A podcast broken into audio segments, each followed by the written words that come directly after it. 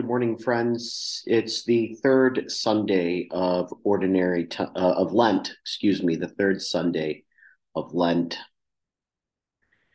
A couple weeks ago, I was at Dierberg's in the middle of the day. As I was walking into Dierberg's, there was a young mom walking out of Dierberg's. She was carrying a small child on her left arm and had several bags dangling from her left forearm. With her right hand, she was holding the hand of a toddler who was carrying uh, Dierberg's bag with a loaf of bread in it. And it looked like a comical scene to me. She was just trying to carry all of these things. And so as I approached her, I held out my cell phone to her and I said, Excuse me, can you hold this for a moment? And uh, she looked at me for a couple seconds like I was some kind of crazy creep. Uh, but then she got my joke. You know, she couldn't possibly have carried one more thing. You know, she had two children, all these bags from Dierberg's. And here I was asking her to hold my cell phone. She couldn't possibly carry anything else. She was carrying all that she could manage and tolerate. The Stations of the Cross, the Via Crucis, or the Via Dolorosa, a traditional and somewhat uniquely Catholic devotion, especially during the Lenten season, has its origin in the early church when pilgrims making their way to Jerusalem would stop at various points along the way to commemorate the life and then the suffering and death of Jesus. In the 13th century, it is recorded that Saint Francis of Assisi started to jot down particular prayers or um, descriptions uh, of those stations and people would pray those devotions at each station. The stations of the cross, as we have it in the modern era, uh, are the invention of St. Charles Borromeo, the 16th century bishop of Milan, who formalized the devotion and began to, again, ritualize it and inaugurate these stations of the cross, these icons as we have them in church.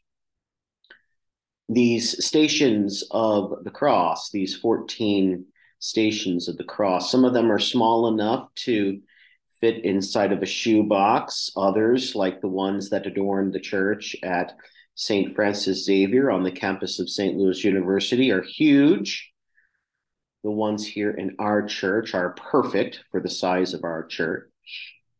And they recount these moments in Jesus's passion, beginning with his arrest and phony trial, and culminating with him being laid in the tomb. And yet, this devotion not only commemorates those happenings in Jesus's passion, we not only become sort of passive participants in observing these events unfold, but we're also invited to become active participants. In other words, we see in Jesus's way of the cross our own. All of us, at one time in our life, and for at least one day in our life, will undergo a passion a suffering, a way of the cross. Jesus makes this very clear that all of us have to take up a cross and follow him.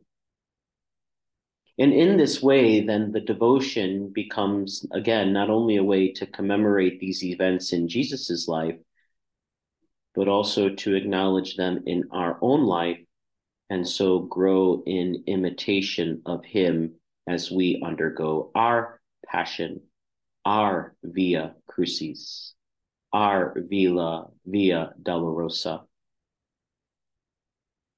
The woman in our gospel passage has known her suffering. The woman in our gospel passage has been walking away of the cross for a long time. She has been married five times, and the hus- the man she is with now is not her husband. That sounds an awful like like the three falls that Jesus undergoes during his passion. This woman has fallen five times, not three. She has to go to the well in the middle of the day because she is embarrassed and humiliated, probably by the other women who have already gone to the well at the beginning of the day. She goes in the middle of the day so as to avoid conversation with them. She is humiliated and embarrassed and lonely, much like Jesus must have felt when he was embarrassed and humiliated when he was hung upon the cross, utterly naked in front of all of those people, including his mother, and cries out to God, Why have you forsaken me? Samaritan woman is walking her own way of the cross until today. Until today, when Jesus walks into her life and they have an encounter that is so compassionate, so full of love, that this woman is truly alive for the first time. And having drunk the water that Jesus gives her, she is fully alive. And there is only a future ahead of her. Symbolic of this, then, she leaves the water jar there at the well. That's the line that I want us all to remember this week. She leaves the water jar there, this water jar that is a symbol of her past and her sin and her shame and her regret. It's a sign of her suffering and passion and her loneliness. And she leaves it there because she no longer has to use it because she has encountered and received Jesus, who is the living water, into her life. She no longer needs to draw the dark, stagnant, gross water from this cistern. And so she leaves the jar there and she runs unencumbered back to the village to tell the others of the one who has told her everything that she has done and yet loves her in spite of that. This woman is able now to run into the future unencumbered, forgiven. She no longer has to carry that water jar. And so, friends, here is our place for prayer this week. Our first place for prayer is a question Are we ready for the crosses that come our way? As I said earlier, we will all of us, at least once and at least for one day, have to carry a cross and undergo our own way of the cross. All of us will suffer in some way. Are we ready? Are we strengthened and encouraged to walk the way of the cross that is essential to the human experience? Are we strong enough, courageous enough, hopeful enough to walk the way of the cross when it comes our way?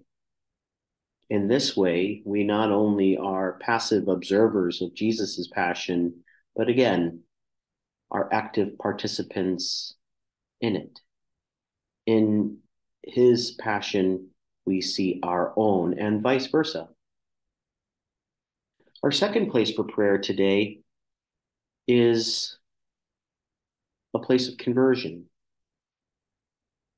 Friends, you can either carry a cross or you can carry sin. You can't carry both because the weight of both will crush us with despair.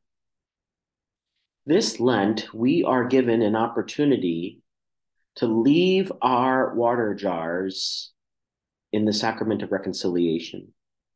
An opportunity like the sinful woman to leave our water jars after receiving forgiveness and healing from the divine physician.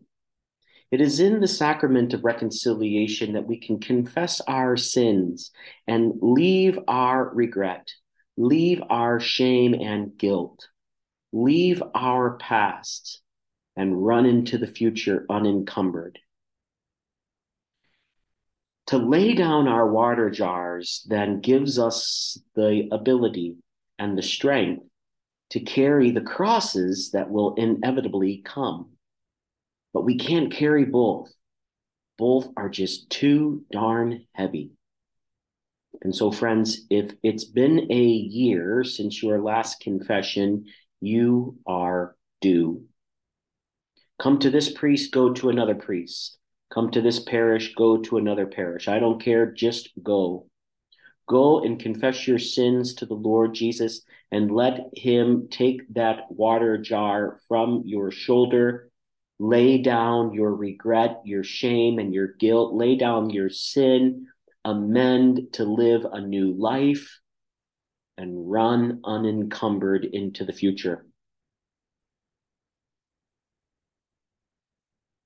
we can't carry, we can't keep carrying our water jars. And after we've encountered the healing mercy of the Lord Jesus, we don't need to, for he will be welling up inside of us.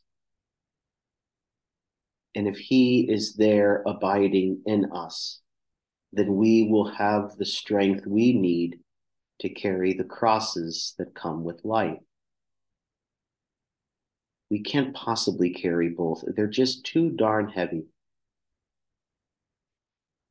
We can't lay down our crosses, but we can lay down our sins.